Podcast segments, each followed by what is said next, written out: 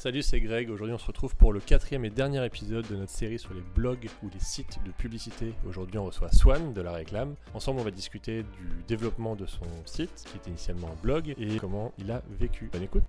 J'ai 12 000 tonnes de yaourt à écouler cette année. Alors du jeune, ok. Du sexy, ok. Pense à fermer les yeux quand tu avales. Il faut qu'on sente le plaisir dans ta gorge aussi. Et tu rêves. J'aime bien l'idée qu'il y ait des, des, des sound design, tu vois, qu'on soit dans la vraie vie. Il n'y a pas de euh, la voix est nickel, il n'y a pas un bruit. Là, c'est poète poète, la sirène, les pompiers, un enfant qui pleure.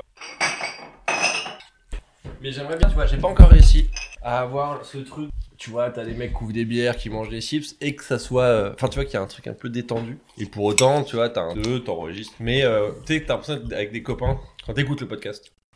J'essaie de me souvenir. Ça a été créé quand? 2009, la réclame 2012. Et t'as quel âge en 2009 J'ai 27 ans. C'est même le lendemain de mon anniversaire que j'ai créé le truc. Parce que c'était ton anniversaire et tu t'es dit, allez, je me fais un cadeau Bon, on, on enregistre ou... Ouais, depuis au moins une heure. D'accord. Non, c'est vrai? Ouais. Ok, bah je peux raconter des trucs vraiment alors. C'est quoi ton prénom? Swan. X-U-O-A-N. Il est souvent tellement mal écrit que j'ai euh, créé un Tumblr de toutes les variations orthographiques que je reçois par mail. Tous les mecs qui se foirent en écrivant ton prénom. Et c'est assez fascinant hein, quand tu le quand tu scrolles et que tu vois tous les trucs. euh, Ouais. Voilà. C'est quoi C'est d'origine euh, C'est vietnamien. vietnamienne. C'est vietnamien. Mais alors donc, on est en 2009. Tu vas avoir 27 ans. D'où viens-tu? Qui es-tu? Ça fait deux questions. hein. Et pourquoi es-tu? Tu as grandi où?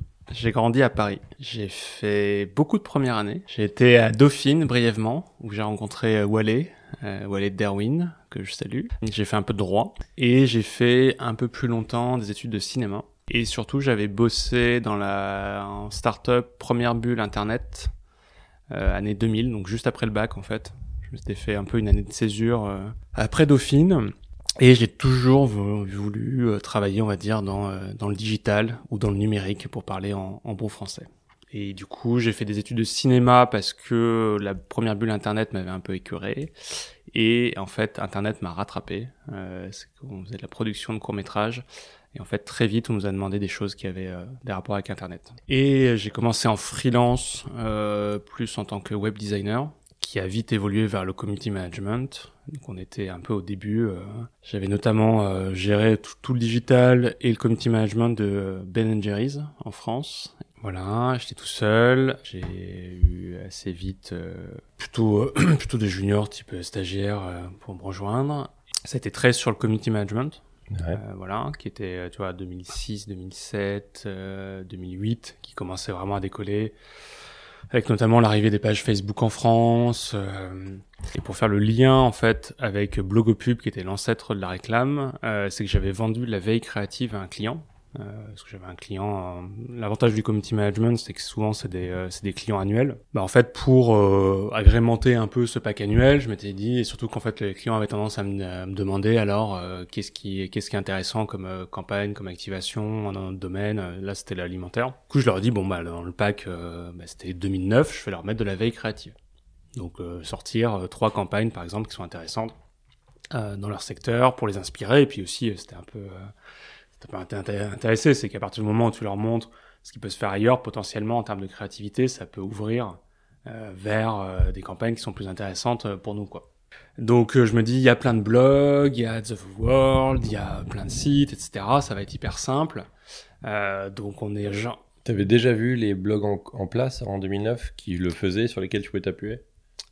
Je pensais avoir vu. Je pensais avoir vu. Je pensais qu'il y avait plein de choses, euh, qu'il y avait déjà tout sur Internet. Qu'on est euh, 30 30 janvier euh, 2009 et je me dis euh, bon bah on s'y met, on va on va faire notre veille et euh, on va essayer de trouver trois cas. Et en fait, je me suis rendu compte que c'était un peu compliqué. En fait, il n'y avait pas tant de blogs que ça, il n'y avait pas tant de choses que euh, prendre Ads of the World. euh, euh, sur tout le mois, euh, bah, c'est un peu long, quoi, en fait.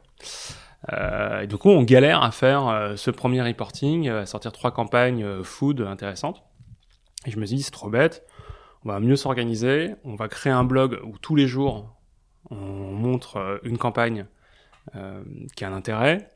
On tag bien tous les secteurs, etc. Et tout ce qui est food à la fin du mois, on regarde et on, en fait, on met ça dans le reporting pour le client. Et au passage, je crée un site, potentiellement de l'audience, je teste des choses, Petit malin. Et euh, mais c'était marrant comme, euh, enfin, il y a plein de choses qui naissent un peu d'un accident, quoi. Autant, enfin, j'ai toujours eu en tête que ça pouvait devenir un média avec des revenus, etc. Autant la, la, la genèse est quand même euh, assez drôle, quoi. Donc voilà, on commence à faire ça en, enfin, en février, on fait rien, on s'organise mal, donc on refait euh, pareil de la veille un peu laborieuse. Et euh, début mars, euh, c'est mon anniversaire, euh, je fête ça un vendredi soir. Et le samedi matin, je me dis bon allez, euh, je suis dans mon lit et euh, je prends un thème très vite fait, je mets en place le nom de domaine, je fais un logo en deux secondes et on lance le site. quoi. Et pourquoi? Pourquoi tu te dis je lance un site? Parce que j'avais le la partie on va dire agence, prestataire de services, etc. Je me suis toujours dit que ça me comblerait pas totalement. Je pense que après l'avoir bien analysé, ça me comblerait peut-être aujourd'hui, mais en tout cas en 2009, je me voyais pas faire ça toute ma vie et j'avais euh, l'envie, peut-être le fantasme de créer un produit ou un service. Et du coup, un site, au final, c'est un service, c'est-à-dire que tu le, je veux dire, t'es moteur sur la partie euh, création, euh, mise à jour, et euh, tu le fais évoluer comme tu veux. Et après, il rencontre un public et il rencontre son marché ou pas, mais t'es quand même moteur sur la partie création. Et c'est vrai que moi, sur la partie euh, agence, euh, le côté euh, être pitché, euh, réfléchir, euh, être sur un appel d'offres ou pas, euh, vendre ça, être sur un projet à fond pendant deux mois, deux trois mois, et après rebelote, on est parti sur un autre projet. Ouais, c'est pas quelque chose. Enfin, c'était un rythme qui me convenait pas totalement, et du coup, je voulais quelque chose qui s'inscrivait beaucoup plus dans la durée. Voilà. Donc ça, c'était c'est l'ambition. On était aussi à une époque où je voyais des sites qui généraient beaucoup d'audience, qui arrivaient avec de la publicité, mais type euh, Google, Google AdSense, donc vraiment, enfin, la publicité. euh, alors, on ne parlait pas de programmatique à l'époque, mais au final, enfin, c'est euh, ça, en- est en tout cas. Enfin, c'est automatisé. C'était pas du tout la publicité que tu que tu vas vendre avec un chef de pub et un planning qui est réservé, etc. Et je voyais des en fait des gens tout seuls. potentiellement dans leur maison dans le sud, à générer des centaines de milliers de visites par jour, des revenus qui étaient derrière. T'as des exemples? Alors c'était très lié au référencement à l'époque, euh, mais il y avait par exemple les gens qui ont euh, euh, Julien et Fred euh, et le troisième associé que j'ai oublié qui avait créé euh, Overblog, euh, par exemple la plateforme. À la plateforme, carrément. plateforme, ouais. Mais eux c'était, enfin ils étaient très orientés euh, référencement, création de site. Ils ont un côté un peu euh, business hacker, on va dire. Donc je voyais qu'il y avait ça. Il y avait aussi euh, le fameux auto euh, chauffeur de buzz, euh, donc qui était sur un contenu euh, très people et très. euh, bah, c'est pas du tout ce que ce que je voulais faire, hein, mais qui générait des audiences qui étaient assez assez folles et puis surtout qui avait la capacité à créer euh, plein de sites, euh, justement de- depuis sa maison euh, près de Toulon et euh, et c'est vrai que c'était c'était quelque chose qui était un peu qui était un peu étonnant et moi j'avais envie de sans enfin clairement pas de faire la même chose mais j'avais envie de De faire quelque chose. de faire quelque chose, de voir, de mettre aussi, euh, de générer une audience, de mettre des formats pubs, de voir ce- comment ça fonctionnait. Et le milieu de la pub en 2009, sur Internet, c'est quoi? Il y avait euh, Ads of the World, je pense déjà, et, et justement, il n'y avait pas tant de blogs que ça en fait. Euh, du coup, il y avait l'idée d'en créer un. Il y a Mathieu sur Public Icare qui a créé son blog en même temps. Il y avait aussi Coup de Pub, crois, qui est à peu près dans la même époque. Mais qui se lançait, il n'y avait pas un, un site déjà un peu installé de- qui traitait de l'actualité publicitaire française. Si on a créé euh, Blogopub très sur les campagnes et les campagnes qu'on trouve intéressantes, c'était aussi parce qu'il y avait beaucoup de blogs d'opinion plutôt marketing à l'époque. Euh, et moi, je me sentais pas. euh, moi, j'ai, enfin, j'ai horreur des clashs. Par exemple, les clashs sur Internet, ça, ça me prend beaucoup d'énergie et beaucoup d'attention. Et du coup, j'essaye en général plutôt les maîtriser, les mettre de côté et, surtout pas de les, les générer. Euh, mais il y avait, il y avait une culture à l'époque assez, euh, ouais, euh, qui était plus, liée au marketing digital et, euh, et, et avec des trucs intéressants. D'ailleurs, coup de pub était un peu dans cette veine-là. Mais moi, je me, je me sentais pas faire ça, clairement. Et, et je trouvais qu'en fait, on parlait très peu de campagne, en fait. Très peu de créativité. Il peut y avoir des billets d'humeur qui disaient cette campagne est nulle, mais on nous montrait pas forcément euh, ce qui se faisait de mieux. On se faisait pas, il y avait pas de couverture des festivals, il y avait pas de, euh, y avait le côté un peu euh, il y avait des sites, enfin, je l'ai déjà cité, tu vois, mais At the World, qui était un peu une archive, quoi. C'était pas forcément de, prise de position, de classification. Mais non, voilà. Et du coup, nous, je pense qu'on s'est inséré, mais comme d'autres, hein, sur le côté, essayer de montrer ce qui se fait de mieux. Tu dis nous parce que vous étiez beaucoup là-dedans?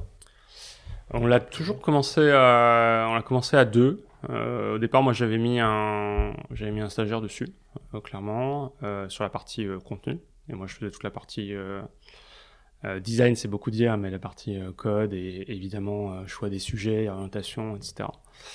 Non, après, on a été pas plusieurs, mais ça a toujours été un, un projet collectif. Et moi, enfin, j'avais toujours développé d'autres projets à côté de mon activité agence. Euh, et aussi, ce qu'il y avait un peu dans, le, dans la stratégie euh, par rapport à ce blog, c'était que ça dépende pas de moi. En fait, que ça puisse tourner euh, sans moi. Je sortais d'un projet, j'avais un projet communautaire photo euh, où je faisais un peu le commissaire d'expo, je choisissais des photos de, bah, de photographes, euh, à la fois des pros, à la fois euh, des amateurs, à la fois des gens qui exposaient au jeu de paume, à la fois des potes qui revenaient de vacances, euh, avec une espèce de, de, de- d'expo permanente. Et en fait, le problème, j'avais travaillé deux ans et demi sur ce projet, et en fait, c'était mon regard. Et en fait, c'était un peu pesant, en fait, que, euh, que je puisse pas déléguer un peu, transmettre. Et du coup, quand j'ai créé Blocopub, j'ai dit, dès le départ, ça peut, en tout cas, tourner sans moi au quotidien, quoi.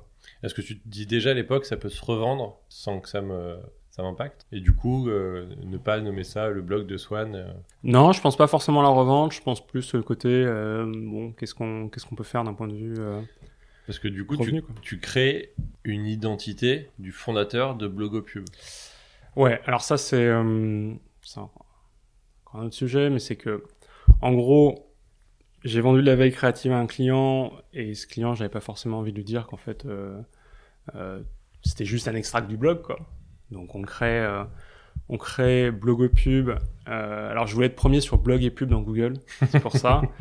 alors ce, ce qui sert à rien en fait, parce que à l'époque, je pense toujours aujourd'hui, personne ne cherche blog et pub dans Google. Ouais. Mais par contre, ce qui marche très bien, hein, c'est qu'au bout de, je crois, 2-3 mois, on était premier euh, sur un blog pub euh, euh, sur Google. Euh, et euh, j'avais aussi envie de tester des choses, et notamment en community management et un peu en influence.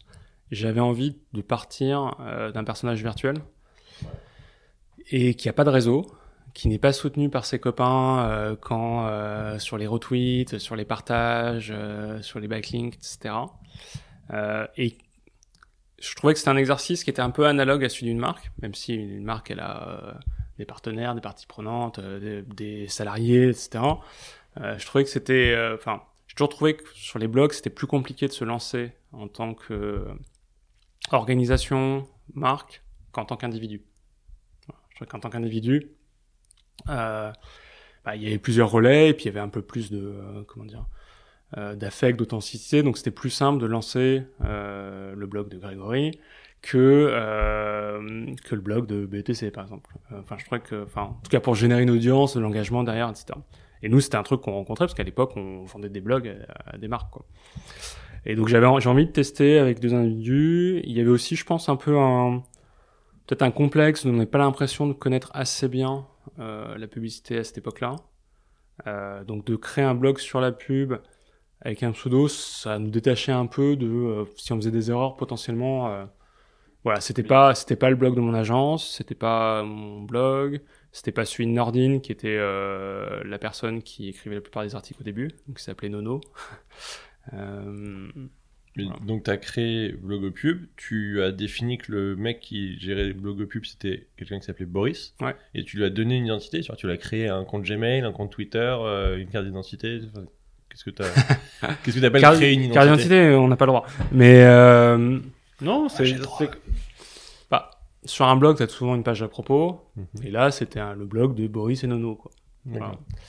Euh, pourquoi Boris Je ne sais pas, honnêtement. Euh, Tu ne sais plus, tu veux dire. Je ne sais plus. Je ne sais plus. Euh, Nono, bah, c'était Nordine, donc c'était assez facile. Puis après, c'était Nicolas, donc euh, voilà, c'était c'était assez proche. Euh, non, bah après, il avait, un- il avait une adresse mail, mais c'était l'adresse mail euh, qui était, c'était boris at blogopub.télé. Voilà. Et donc, tu lances Blogopub, tu l'alimentes, tu as fait de la veille en regardant ce qui se passe sur Internet. T'as pas de contact dans les agences qui te donnent des CP, des communiqués de presse, etc. Non, on fait principalement de la veille. Après, on a quand même été identifié. Alors, je sais pas à quel moment, mais on a commencé à recevoir des communiqués. euh.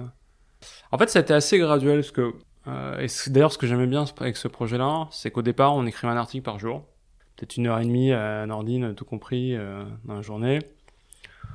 Euh, et puis on faisait autre chose. Et puis euh, je voyais les stats qui augmentaient. euh, je sais pas, peut-être au bout d'un mois, on était content de faire 100 visites par jour. au bout de trois mois, euh, 300. Au bout de six mois, euh, 1000.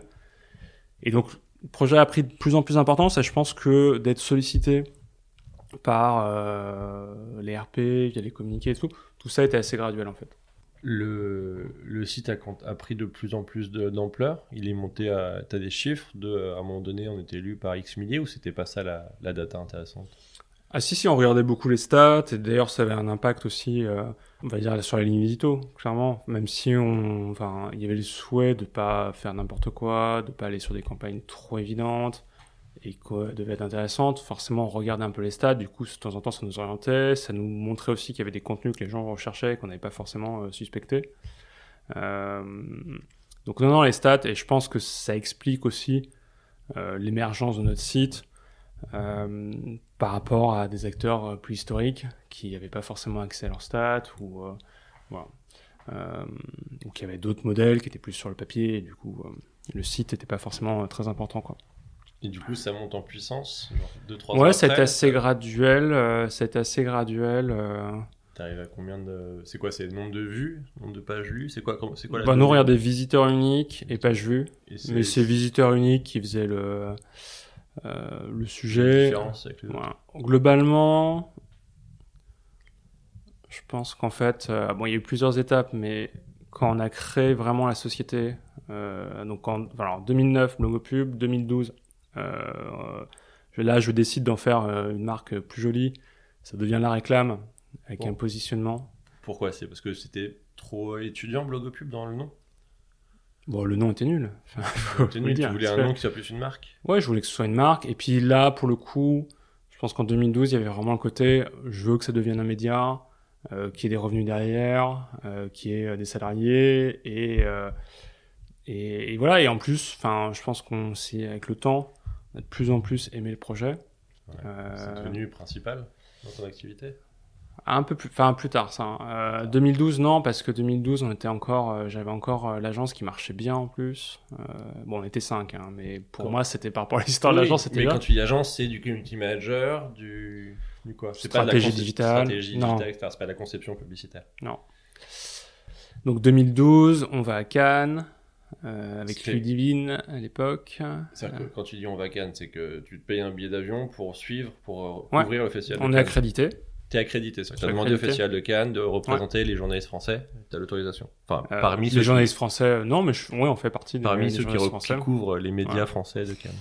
Et euh, bah, on avait des stats qui étaient, euh, je sais plus exactement, mais je pense qu'on devait peut-être faire 250 ou 300 000 visiteurs uniques à l'époque, donc euh, C'est par quoi? C'est par mois par mois. Ouais. Le plus gros blog? Le plus gros site? On n'avait pas les autres euh, à l'époque parce que pas d'outils qui donnent les stats de fiables, euh, qui donnent les stats de n'importe quel site. Euh, Il y a des, euh, il y a un organisme de certification de l'audience de la presse qui s'appelle euh, l'ACPM, auquel il faut adhérer, qui coûte assez cher, dont on fait partie, mais globalement il y a, Mais t'avais pas des Pas de listes genre Wikio et des trucs comme ça qui te mais ça vaut rien, ça vaut rien. C'était Wikio, c'était assez drôle, c'était un, c'était un coup de génie de leur part pour augmenter leur référencement. Ils avaient un algo derrière. euh, Nous, on n'était pas, on- enfin, on n'était pas très bon dedans. On jouait pas le jeu en fait, en plus. Euh, et de toute façon, moi, j'avais vraiment le côté. euh, on veut que ce soit un média qui génère de l'audience versus le tout le jeu de l'influence. Parce que là, quand, en... quand tu vas à Cannes, donc c'est en 2012, Ouais. Vous faites déjà dans les 300 000 euh, visiteurs euh, uniques par mois, donc il y a une monétisation potentielle du site. Est-ce qu'il y avait déjà des bannières, des, des articles euh, Il y avait sponsors, des trucs comme ça? Il y avait des choses, mais pas automatiques. Donc ça va être du Google, ça allait être du Teads, e-buzzing à l'époque. Mais... Mais qui sont des bannières au final. après, tu avais des formats, par exemple, on avait un format vidéo sur Teads euh, qui fonctionnait très très bien. Là, en 2012, ça représente combien les revenus mensuels du site? Pas grand chose, euh, À peu près, hein, c'est juste pour se rendre compte. je pense qu'autour de... En fait, c'est assez simple, je crois qu'en 2013, sur 2013, on a fait, je crois qu'on était dans les 16 000 euros. Par mois Non, par an, Par an en automatique, quoi. Donc... euh, Et c'était la seule source de revenus? C'était la seule source de revenus, ouais. Ouais, Euh, seule source de revenus du site. Après, moi, j'avais Le l'agence. site, non, nous- j'entends, mais ce que génère, ce que l'énergie mise dans le site génère comme argent, ça dépasse pas le gros SMIC. Non, et puis là, c'est un chiffre d'affaires. Ouais. C'est même pas. Oui, t'as euh, pas vraiment de coût. Oui, oui, mais c'est un SMIC. Il faut le charger après. C'est. Oui, si tu te payes un SMIC, oui. Moi, je me disais plus que ça payait, euh, ça payait. Ludivine à l'époque était en alternance, je crois, et que ça payait son alternance, quoi. Oui, Voilà. voilà. Mais ça payait pas Et du tout le temps que j'y passais. Bien sûr. Ça payait pas la. Pour le coup, quand on a lancé la réclame, on avait fait un design euh, par Stu, une boîte qui a rejoint Lonsdal depuis. Euh, un tarif euh, largement remisé, mais on a, voilà, il y a eu quand même un peu de dépenses, donc le design, enfin à la fois l'identité. investi pour en faire un Ouais. truc qui a. Ah oui, qui a mais clairement, gueule. moi, c'était, enfin, j'avais l'intuition. euh, ce qui est pas, un- qu'en plus quand t'es une agence, ce qui est, enfin, ce qui est pas forcément un bon, une bonne idée en termes de gestion, parce que en fait, tout le temps qu'on avait, en plus, on le mettait sur la réclame. Alors quand t'es une agence, bah, potentiellement, tu refais ton site, tu fais un peu de prospection, tu réseautes un peu, etc. Et en fait, toute cette énergie-là était sur la réclame. Euh, D'ailleurs, j'avais des partenaires qui m'avaient dit, Ah, on a quand même l'impression que ce qui te botte vraiment le plus, c'est quand même euh, Parce la que- réclame parce versus. que c'est euh, grisant d'avoir plein de vues, plein de gens qui t'en parlent. C'est une notion d'influence aussi, quand même, à un moment donné, quand tu fais partie des 3, 4, 5 euh, blogs, sites de pub les plus regardés en France. Non, c'est pas ça. Enfin, Hmm. ce qui était grisant, c'était de faire des choses qui avaient un impact assez vite. J'ai envie de voir si le, une fois que les personnes, par exemple, ont lu leur article, je leur mets quatre vignettes en bas, et derrière, je mesurais. En fait, il y avait, j'étais le seul décisionnaire. tu donc, faisais en plein de petits tests. plein de petits tests, et, et ça, quand t'es agence, tu proposes 50 000 idées, t'as des plans de conquête euh, de Mars, etc. Et en fait, t'as beaucoup de choses qui s'arrêtent euh, euh, au moment de la présentation PowerPoint ou même avant, etc. Et c'est vrai que là, il y avait un côté, euh, une espèce de libération de pouvoir faire euh, des petites choses euh, qui ont un impact, qu'on mesurait derrière. Tu le codais tout seul, blog pub, ou Ouais. c'était une structure type WordPress? Ah non, c'était euh, c'était un WordPress avec un thème. Et du coup, donc ça devient la réclame. Pourquoi euh, ça s'appelle la réclame, si ce n'est que c'est un des noms de la pub? Il y avait une volonté, c'est un vieux nom, la réclame, c'est un peu passé. Je voulais un nom qui est un peu décalé, qui soit quand même assez déten- détendu. Euh, je voulais qu'il puisse englober euh, la publicité, mais aussi un peu la com dans son ensemble. J'ai un peu lutté pour avoir le nom de domaine quand même. Ça, tu l'as racheté à quelqu'un? Ouais, Euh, je crois que c'était un étudiant qui organisait des soirées à Strasbourg. Ok. Et donc ça se professionnalise un petit peu. Vous partez à Cannes avec Ludivine, qui était la la- l'alternante qui travaillait avec Mhm. toi dessus. Vous couvrez le festival de Cannes, c'est-à-dire que vous avez des accréditations qui vous permettent de rentrer dans les salles, de voir les les shortlists, de voir les soirées où ils priment les choses. Des accréditations qui coûtent quand même 1000, 2000, 3000 dollars. C'est quand même un, un truc assez euh, intéressant à voir. Pour faire des posts pendant Cannes, pour dire un peu en premier euh, qui qui a gagné un Lyon, quelle agence, faire des, des dossiers. C'est quoi l'idée d'aller à Cannes? Alors en fait, on avait, je pense, dès 2010 déjà, euh, on faisait des articles sur le palmarès. Euh, globalement, on comprenait rien. À quoi? Voilà, bah, toutes les catégories. Ah oui. euh, Grand Prix, Gold, Silver, pourquoi, enfin, toutes les subtilités de Cannes, quoi. Puis le nombre de catégories. et puis on savait pas trop, est-ce qu'il fallait qu'on couvre avant tous les Grands Prix ou les prix français. Enfin, 2012, donc on y va. On prend un peu une claque quand même par rapport à la masse d'infos. C'était clairement pas assez préparé. Un peu sur les rotules et, euh, donc on arrive au Palais Festival, salle de presse et, euh, c'est vrai que euh, quand t'as euh, le palmarès qui tombe. En plus, il y avait l'embargo. C'est-à-dire qu'on avait, avait le palmarès de chaque catégorie euh, du jour. Enfin, en gros, t'as, t'as la cérémonie le soir. Et, et le matin, en fait, quand t'es journaliste, t'as une conférence de presse et tu reçois, tu reçois le, enfin, t'as la liste, quoi. Voilà. C'est-à-dire que tu avais déjà les gagnants avant que ce soit annoncé. Ouais. Pour préparer les articles, etc. Et ça, du coup, tu devenais la personne euh, la plus euh, importante. euh, Pas à l'époque, maintenant, euh, maintenant ils nous ont un peu identifiés pour ça. Euh, on, reçoit quelques SMS. et vous, Il êtes, répond pas évidemment. et vous êtes les seuls, les seuls à avoir ça? Ou il y a aussi stratégie, CB Non, bah non, tout le monde, tout le monde, tous les journalistes ont. euh, après, est-ce qu'ils font le choix de couvrir euh, les prix ou pas? C'est un choix éditorial. hein. Il y a certains médias dans la com qui euh, à- vont un Cannes et euh, s'intéressent pas du tout au, au prix. Mais du coup, les gens qui sortent les palmarès un peu en temps réel, il y a, vous êtes, il y a qui? Il y a la réclame, stratégie CB News. Alors, c'est pas, enfin, c'est pas de temps réel dans le sens où tu dois respecter euh, l'embargo avec la, la remise des prix qui était, euh, tu vois, de- entre 18h et 20h, quoi. Mhm. Donc en général, euh, Strat, CB sortait ça le soir et ça a été surtout dans la newsletter du lendemain matin, quoi. Et euh, mais euh, il y a eu- il y a eu un truc qui était assez drôle, c'était que euh, Donc nous, on voit, on voit le palmarès, on dit ok, on essaie de comprendre, etc. Quand est-ce qu'il faut le sortir Mais du coup, il n'y a pas d'autres blogs sites parce que Stratégie News, c'est quand même un peu des institutions de médias publicitaires et des moyens différents et des équipes plus grandes. Mais dans les autres blogs sites, vous êtes les seuls à physiquement aller à Cannes. Je crois que et couvrir. 2012, on était le seul, ouais. Et après, Ah. ils ont été rejoints par d'autres. euh, Ouais, après, il y a, y a Mathieu Little, par exemple, euh, qui était accrédité, euh, je sais plus. Et le fait d'être à Cannes, ça vous permettait de pouvoir faire des interviews des créatifs français qui étaient là-bas? Ouais, mais je, je reviens juste sur le, le palmarès. Euh, donc, première remise des prix, on arrive euh, dans la salle et on se dit, bon, à partir du moment... Parce que l'embargo, c'était genre 21h. Donc, c'était après la remise des prix. Je me dis, à partir du moment... Enfin, on est en 2012, dans une salle, il y a Nicolas Bordas qui est dans la salle, qui arrête pas de tweeter euh, euh, ce qui a gagné, les campagnes qu'il trouve bien, ce que TBW a gagné, etc. Je me dis, bon, on va faire un live tweet, quoi. Et en fait, personne faisait ça.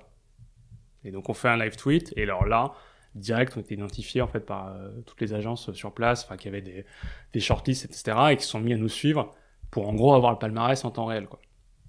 Et c'est ça qui a fait un peu la diff euh, à ce moment-là. Ouais, ouais, je pense. Je pense que là, pour le coup, c'était un, c'était un bon, c'était un bon lancement. Et pour nous, c'était même pas une idée parce que c'était évident Oui, que t'allais live tweeter un truc pareil euh, qui Ouais. se passait. Et, euh, C'était aussi souvent linké avec les campagnes qu'on pouvait voir. C'était assez bien foutu, le site était assez propre. T'avais un peu préparé le truc, quoi. pour, pour répondre à la question, on a profité aussi pour faire des interviews de créa. On faisait globalement des gens qui avaient gagné quelque chose. Et, euh, et quand tu vas, quand vous allez à Cannes, qui est-ce qui paye euh, les billets de train, l'hôtel, etc. C'est le, le festival de Cannes? Non, Dans la salle non, non, ils ont juste euh, Cannes, juste et à la crène. Lui, ils vous permettent juste de rentrer dans la salle. Ils vous, ils vous donnent pas d'argent, ils vous sponsorisent pas pour Non. couvrir le festival. Non, non, c'est juste une accréditation. Il n'y a pas. De toute façon, enfin, ils font ça. Enfin, la, la salle de presse est assez impressionnante. hein. Il y a énormément de journalistes. D'ailleurs, moi, ce qui nous avait frappé aussi, c'est que on savait que c'était un festival international, mais les Français sont clairement archi minoritaires, quoi. Euh, même en salle de presse. En salle de presse, tu peux te dire, bon, il y a, enfin, le déplacement est pas très loin, mais les Brésiliens, à l'époque, ils arrivaient à 12, avec des caméras euh, monstrueuses, euh, et il y avait aucune, enfin, à l'époque, en tout cas, en 2012, il y avait aucune rédaction française qui envoyait 12 personnes, euh, mais même, même les Belges ont envoyé des rédactions qui étaient assez importantes, euh, et, et c'est vrai que ça parle, enfin, ça parle anglais, ça parle japonais, ça parle, enfin, c'est- assez, Et euh, du coup, 2012, premier festival de Cannes, grosse augmentation de visibilité euh, du coup à, travers euh, la couverture et surtout les années suivantes qui ont été de plus en plus euh, travaillées sur le festival. La réclame continue à grossir en termes de visibilité. Tu peux grossir ou à un moment donné, tu as une taille critique de bah, les gens qui s'intéressent au marketing et à la com, à un moment donné, ils sont pas à 60 millions. Oui, oui, bah oui, il y a euh, clairement il y a, un- il y a un plateau, on n'a pas vocation à faire euh, 4 millions de visites euh, par mois. De toute façon, quand tu additionnes, euh, il y a plusieurs chiffres, mais que souvent on dit qu'il y a dans les euh, 150 000 personnes qui travaillent en agence, et en agence au sens large. Hein, euh, En dans France ouais, dans la com. Les annonceurs, ça doit être à peu près pareil. Euh, tu rajoutes les étudiants, etc., les free, t'arrives à peu près dans les 400 000 personnes euh, qu'on touche euh, en moyenne, en moyenne tous les mois. Voilà. Alors je dis pas qu'on a 100% des gens dans la com qui nous lisent, Euh, malheureusement c'est pas encore le cas, même si on, on y travaille. Euh, mais on va dire le total de, de parce que c'est vrai que nous on fait des contenus avant tout pour les professionnels. Euh, bah, le total des, euh, des personnes du, des, euh, du secteur correspond à peu près à notre audience. Jusqu'à un moment où tu te rapproches de VTS Cannes. C'est ça. C'est en En quelle année 2014. Bah, les discussions, c'était plutôt euh, deuxième semestre 2013, mais on crée la société, euh, donc la réclame compagnie, et on lance la V2 de la réclame, et euh, en même temps euh, Scanbook en avril 2014. Alors, pour expliquer, du coup, VTS Cannes, c'est un organisme qui souvent organise des compétitions d'agences. C'est le- c'est en effet le cœur de leur activité. Et eux, quel était leur intérêt à... C'est quoi, ils t'ont racheté la société ou c'est un échange de parts? C'est quoi le... la structure? C'est... Alors, c'est deux questions. Quel est leur intérêt Eux, en gros, ils ont en effet l'activité de sélection d'agences, comme ça qu'ils appellent euh, les compétitions euh, qu'ils organisent. Euh, et ils ont en dehors euh, des produits, notamment un produit qui s'appelle les packs VT-Scan, euh, où ils, ils aident les agences à renforcer leur visibilité euh, ou leur performance newbies. Et euh, du coup, il y a du, dedans, il y a du conseil, des rencontres, euh, quelques reporting de ce qui se passe, par exemple, euh, à l'étranger, etc. Euh, et dedans, ils avaient un produit qui sont en fait des profils d'agences, des mini-sites, qu'ils faisaient avec un autre site à l'époque, euh, qui s'appelle AdForum pour le citer, mais qui avait une position enfin, qui est très internationale. Et VTScan, pour le coup, c'est un business qui est très français. Ils n'ont pas vocation, euh, en tout cas aujourd'hui, à être international. Et euh, voilà, le partenariat était un peu arrivé au bout. Et du coup, ils avaient cherché un autre partenaire. Et euh, moi, je connaissais un des associés. Et, euh, et voilà, donc on s'est rapprochés, on a discuté de Scanbook. Et euh, du coup, quand on a vu qu'on avait, enfin, eux, ils avaient à la fois les clients et moi, j'avais en tête le, le produit. Euh, bah, du coup, on a décidé d'abord d'un partenariat. Et en fait, en discutant, on s'est dit, bah, autant euh, créer une boîte en commun. Eux apportaient euh, bah, une clientèle. Donc, c'était quand même, moi, c'était assez rassurant d'avoir euh, 50 clients annuels versus bah, les 16 000 euros de publicité quoi. Et moi, j'apportais à la fois le site, la marque, l'identité, les contenus. Mais donc tu revends pas le site ou tu gagnes pas d'argent non plus euh, d'un coup. C'est plus qu'après les revenus quotidiens sont plus élevés parce que vous vendez des packs et des choses comme ça. Ouais, et puis moi, surtout, ça devient une boîte. Et en fait, pour moi, euh, clairement, je passais l'étape de, ok, euh, petit projet créé dans mon lit le 7 mars euh, 2009, à, ok, ça devient une boîte, on associé, on a des objectifs, on va recruter. Et, clairement, moi, il y avait ce désir-là de concrétiser le projet euh, le plus loin possible. quoi. Et, ça, la- et tu- du coup, tu laisses un peu tomber ce que faisait ton ancienne boîte de euh, stratégie sociale, de beauty manager? Progressivement. Progressivement. Il y a eu une période, euh, parce qu'au début, les, les revenus de la réclame n'étaient pas non plus, euh, permettaient pas d'intégrer euh, tout le monde. Euh, moi, j'avais aussi des clients avec qui ça se passait très bien, que j'accompagnais depuis longtemps. Du coup, il y a eu, ouais, il y a eu une période de transition, à peu près de trois ans, quoi. Et, et du coup, maintenant, c'est devenu une, euh, une entité euh, pour dire publicitaire assez conséquente. C'est-à-dire qu'en termes de force de frappe ou de visibilité, tu as passé un cap. C'est-à-dire que tu plus dans l'équivalent des blogs. euh, ça, devient aussi gros, on va dire, que ce qu'on peut s'imaginer être euh, stratégie CB News. Alors clairement, on s'est positionné comme média euh, et puis comme blog euh, parce que euh, rédaction, parce que régie, euh, régie qui vend l'espace publicitaire. Le côté blog avait un côté un peu amateur aussi. Et ça fait les mêmes chiffres et la même puissance de frappe que, euh, qu'un média qui serait euh, plus. plus euh, plus historique, mais plus historique, mais ouais, il y, y a eu des mois, on était devant euh, Strat, euh, CB News. Alors CB News en général, on est on est plutôt devant euh, parce que maintenant on est à la CPM, du coup on peut comparer les chiffres de chacun sur les mêmes bases en fait. Euh, après, c'est, euh, je trouve qu'il faut un peu se méfier aussi juste des stats pures. Il y a un côté, parfois tu fais de l'audience sur un contenu qui est pas forcément ton contenu le plus important. Euh, tu peux à contrario faire un dossier avec des interviews euh, où il y a euh, une vraie richesse, avoir des très bons retours pour ce contenu-là, faire faire des stats qui sont très correctes, mais mais générer beaucoup plus d'audience sur sur des, su- des sujets plus légers quoi. Donc je trouve que enfin on a toujours fait attention à à la fois jouer le jeu de l'audience parce que c'est sûr quand tu dis que t'es premier euh, média de la com sur un mois euh, bah, les gens euh, les gens t'écoutent. Euh, et puis ça peut aider évidemment la régie à vendre etc après moi je fais quand même attention à ce qu'on voilà on n'aille pas sur les sur les contenus les plus faciles. Et, et clairement en fait nos contenus les plus importants aujourd'hui c'est une émission mensuelle de débat qui par exemple fait pas mal de vues mais de façon déportée et du coup qui fait pas beaucoup de vues sur le site lui-même donc tu vois sur le classement ACPM ne nous aide pas mais c'est notre contenu le plus important aujourd'hui. c'est-à-dire que vous avez lancé l'année dernière, ou il y a deux ans, des Trois ans même. Il y a trois ans, des Ouais. émissions de télé. Des, des- Hein, enfin, une émission sur plateau. Euh, alors c'est pas de la télé parce qu'on diffuse sur euh, YouTube, Facebook, Twitter, euh, LinkedIn. Et tu reçois des gens dans un local que vous louez, il y a un truc d'investissement, quoi. De, de caméras, de matos, de monteurs. Euh, Ouais, il y a une production, il y a quatre caméras. Et vous recevez des patrons d'agence et vous discutez de thèmes. euh, Ouais, c'est ça. Euh, bah, le prochain d'ailleurs, euh, enfin qu'on va sortir euh, Bon, le podcast va sortir, bon, on va dire en même temps, mais prochaine émission qu'on va sortir, c'est sur le modèle agence par rapport à la crise. Est-ce qu'il va résister? Non, non. On est en septembre 2020, Ouais. le 22, je crois.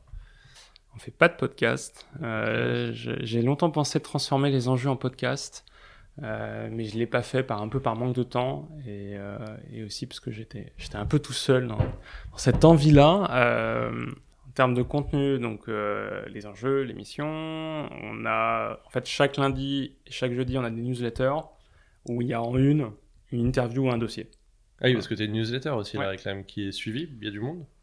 Il y a, oh, là, tu me poses une colle, je sais plus, 25 ou 30 000 personnes. Ah, il y a du monde. Ouais. On a, là, on a une nouvelle rubrique qui est plus, euh, qui s'appelle Parole d'entrepreneur, qui est plus intéressée à la partie business et, euh, et à des entrepreneurs de la com. Pourquoi est-ce que euh, un tel a monté son agence? Pourquoi est-ce que euh, Wallet a vendu à, à Martine Sorel son agence récemment? Euh, Des contenus qui sont euh, propres à votre, à votre site et Ouais. tu reprends pas de l'actualité. Là, c'est un truc qui n'existe que chez vous. Non, sur les contenus riches, clairement, c'est que chez nous. Euh, voilà. Là, actuellement, la clame, c'est toi. Tu as une équipe de une, deux, trois personnes euh, qui tournent en alternant ou CDI pour travailler. En ce moment, il y a Elodie. Alors, Elodie est chef de rubrique, donc elle, euh, l'alternance, c'est loin pour elle, elle. elle est installée. Elle- ouais, euh, elle est là depuis deux ans, en CDI. Ça se passe super bien. Elle, Elodie est plus, on va dire, responsable des interviews écrites, et moi, je vais plus être sur la vidéo. Ouais. Parce qu'on a les enjeux, mais on a aussi une- un format qui est moins luxueux, qui s'appelle euh, l'interview minute. Euh, voilà, on est sur la vision euh, d'un dirigeant d'un sujet. Et en général, on a des stagiaires ou alternants, on a un ou deux sur la partie rédaction. Et après, chez les commerciaux, il y a deux, deux salariés. Donc il y a un, responsable plutôt sur l'emploi et la publicité, une autre sur Scanbook. Et après, il y a un associé euh, chez VTScan qui s'appelle Pascal Guibert. Euh, et c'est lui aussi qui, on va dire, est sur la partie euh, gestion des, des entités du groupe, qui lui euh, donc gère, on va dire, la partie plus finance de la réclame. Ok.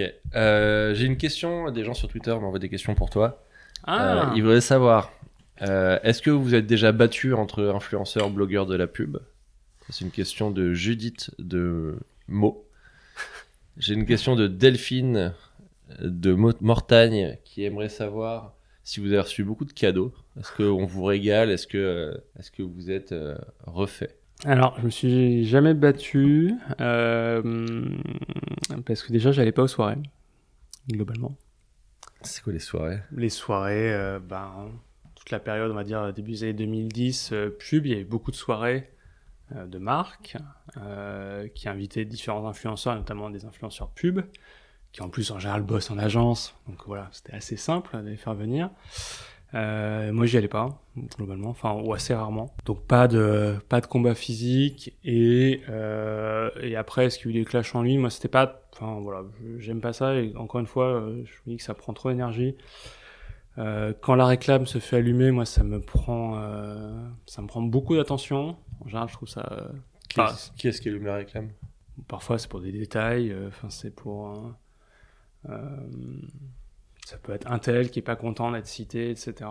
Euh, non, mais après, ça peut être LinkedIn. Là, on avait fait une campagne, par exemple, pour un- une chaîne de fast-food. C'était une agence londonienne et, et un des créas nous a dit, euh, nous a un peu allumé en disant qu'on les avait pas cités. On n'avait pas dit que c'était l'agence. Genre pour un média comme le nôtre, c'était quand même un peu la honte. Et, euh, Et et alors moi, je lui ai dit, je lui ai répondu. euh, qu'on avait mis à jour et qu'on était content qu'ils nous disent en effet que c'est ton agence qui avait fait le truc et qu'ils n'hésitaient pas à dire à la com de nous envoyer le communiqué la prochaine fois et, et tout le monde était copain à la fin. Voilà. Et vous avez aussi des problèmes avec des annonceurs directement qui se plaignent? Des annonceurs. euh, Bah, là, c'est un exemple de créatif, mais est-ce que des annonceurs qui se plaignent, qui, qui lisent et qui disent euh, euh, on peut avoir, plusieurs cas. hein. On peut avoir le cas de, euh, par exemple, l'annonceur qui a acheté les droits pour, pas, une musique ou, ou pour un, qui a un deal avec un comédien, par exemple, et qui, ça fait deux ans que la campagne est diffusée et en fait, il nous demande de retirer la campagne parce qu'elle peut plus être diffusée. Donc ça, c'est arrivé. On a déjà eu aussi des cas où, par exemple, sur des bilans de campagne, c'était l'agence qui prenait la parole et qui a pas forcément, euh, n'y a pas forcément de de demande d'autorisation à l'annonceur. Oui, mais ça reste euh, des, des Voilà. choses élégantes, quoi. Voilà, euh, c'est ça. de- C'est pas très grave. Non, après, euh, si on a, ouais, c'est pas. En fait, on est globalement, euh, on est globalement, enfin, ce qu'on trouve pas bien, on n'en parle pas. Du coup, ça nous retire quelques ennuis. À la deuxième question, niveau cadeau, est-ce que faire des blogs dans la pub, c'est un moyen de changer de téléphone tous les six mois? Malheureusement, non. J'aimerais bien que ça paye le loyer aussi. Euh, bon, heureusement, il y a, et puis la réclame permet de verser un salaire et du coup, euh, pour le loyer, c'est bon. Euh, non, les cadeaux. je préfère largement qu'on nous envoie une campagne sous embargo euh, par mail ou autre. Euh, Sous embargo, c'est-à-dire que t'as pas le droit de communiquer sur la ouais. campagne avant une date précise. une date précise, voire en exclusivité, hein, soyons fous. Euh, je préfère largement ça que, que un kit euh, RP avec des goodies. euh, euh, voilà. Après, Elodie serait là et dirait non, non, les goodies, les objets publicitaires, la com par l'objet, c'est super, envoyez-nous plein de choses. voilà. Mais c'est vrai que moi, j'ai un. Sans être totalement minimaliste, moins j'ai d'objets chez moi, dans besoin, mon bureau, mais, voilà. Mais bon, mieux je me porte. si un, un iPad, tu dirais c'est plutôt sympa comme métier. C'est aussi parce qu'il t'envoie des mugs, peut-être. Ouais, des mugs ou, euh, ou des slips de super-héros. Euh, Ça, te- ça te touche moins dans ton usage. Quoi. des dédicaces à, à Paul Marty euh, chez Hérésie. Il n'y a pas a d'objet tech, des trucs comme ça un peu valorisés? On a déjà eu, il y avait Nescafé à un moment qui nous avait envoyé deux mugs Nescafé. Mais au milieu, il y avait une GoPro. Ah. Voilà. Bah, on est content. Mais c'était un, un beau cadeau. Du coup, on avait, Mais c'était cohérent avec ce qu'ils avaient fait comme campagne. campagne. mais c'était quand même, quand même costaud. Quoi. Mais c'est un, un investissement. Voilà. C'est un investissement, mais après, bon, entre envoyer euh, 20 GoPro et combien coûte toute une OP de lancement, etc., tu dis qu'au final, euh, les GoPro, c'est pas. Enfin, c'est sûr, si tu l'envoies à 300 personnes, ça, ça fait Oui, un ça budget. dépend. Mais, euh, mais si tu l'envoies à une dizaine ou une quinzaine de personnes, c'est c'est pas au final. hein. Par rapport à un budget pub, Par rapport euh, à C'est pas combien. énorme. Ouais. Le budget pub, euh, les honoraires de toutes les agences euh, qui travaillent autour, euh, c'est logique, au final, ça reste des, des frais, euh, on va dire, quasi techniques, quoi. Mais euh, non, on reçoit, on reçoit pas forcément de choses. On reçoit des choses à manger. Alors c'est assez drôle. On reçoit souvent des euh, tout en même temps en fait. Donc il y a des périodes où on va recevoir euh, beaucoup de chocolat et c'est pas forcément en capac. Euh, forcément la galette des rois, on la reçoit trois ou quatre fois. Donc c'est un peu dur pour la lune à ces, moments-là. Euh, voilà. Si tu pouvais changer quelque chose en ayant vu ton parcours depuis euh, la création en 2009 de Blogopub euh, qui sera la réclame, qu'est-ce que tu changerais? Par rapport à la réclame ou par rapport Ouais. Par rapport au parcours qu'a eu la réclame, qu'est-ce que tu aurais pu. euh, Quel conseil tu donnerais euh, à Swan il y a 10 ans? Peut-être être plus fort sur le business model parce que c'est quand même la clé derrière. c'est un peu la clé de l'indépendance et plus t'as de revenus euh, différents, solides, etc. Plus en fait tu peux euh, développer ton produit euh, vite. Et c'est vrai qu'il y a des moments où bah, quand le business est pas bon, potentiellement c'est compliqué. tu peux te retrouver un peu coincé de on n'a pas assez pour lancer autre chose quoi. Voilà. Parce que lancer autre chose potentiellement ça veut dire recruter. Euh, et si t'es pas dans une bonne période financière, tu peux pas recruter quoi. Ça marche. Merci Swan. Merci Grégory. Des poissons rouges Ah, tu tombes bien, ça s'appelle la SPA. Maurice a encore bouffé tous les chocos suisses. Allô, oui, je patiente. Trois d'un coup cette fois. Tu comprends, ça peut plus durer maintenant. Tu pousses le bouchon un peu trop loin, Maurice.